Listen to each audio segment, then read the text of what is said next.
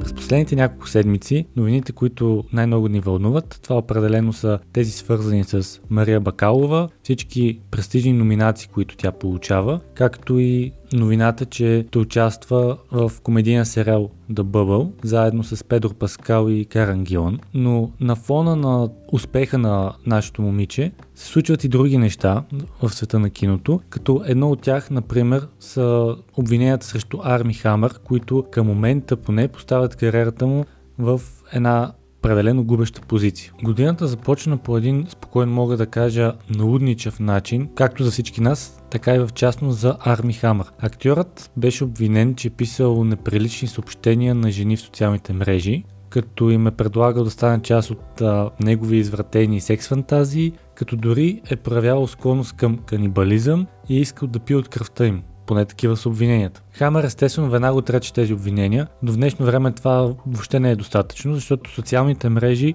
се превърнаха в едно доста мощно оръжие за затриване на кариери, като примерите вече не са един и два. В резултат на обвиненията срещу него, той се отказва от ролите си в два филма. Става въпрос за Shotgun Wedding, където трябваше да бъде в главната роля с Дженифър Лопес и сериала The Offer, който ще ни покаже какво се случило зад колисите и създаването на филма Кръстникът. И в двата проекта Арми Хамър трябваше да влезе в главната роля, но според източници на Variety, продуцентите са го накарали да се откаже. Това желание не е дошло от него. Няколко седмици по-късно актьора беше хвърлен зад борда и от агенцията, която го представляваше, да остана и без менеджерска агенция.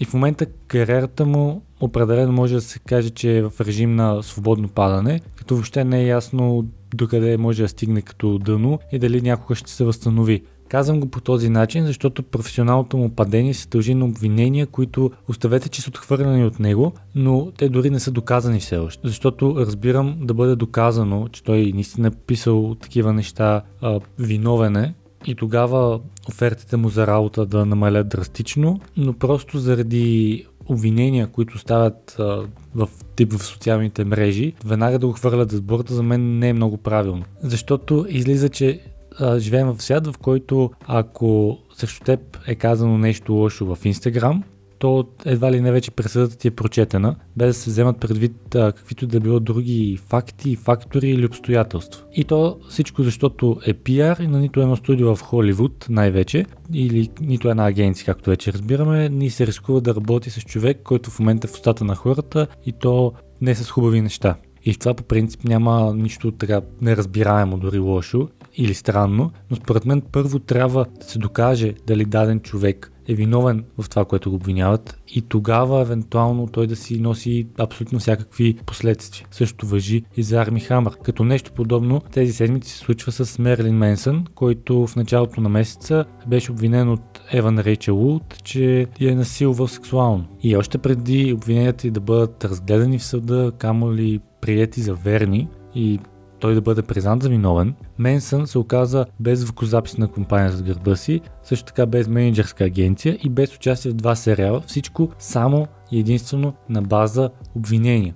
И тук не искам да бъда разбран погрешно, а ако Арми Хамър, Мерлин Менсън и всеки един такъв като тях бъде доказано признат за виновен от съда, чрез факти, доказателства и така нататък, те трябва да си понесат абсолютно всички последствия, било те затвор, някакво парично обещетение или за, затриване на кариерите, ако щете. Но и двамата в момента биват поставени пред някакъв свършен факт, само защото срещу тях има обвинение, без абсолютно никакво значение дали те са достоверни или не. Защото какво правим, ако се окаже, че те не са верни или просто останат така в пространството без да бъдат доказани?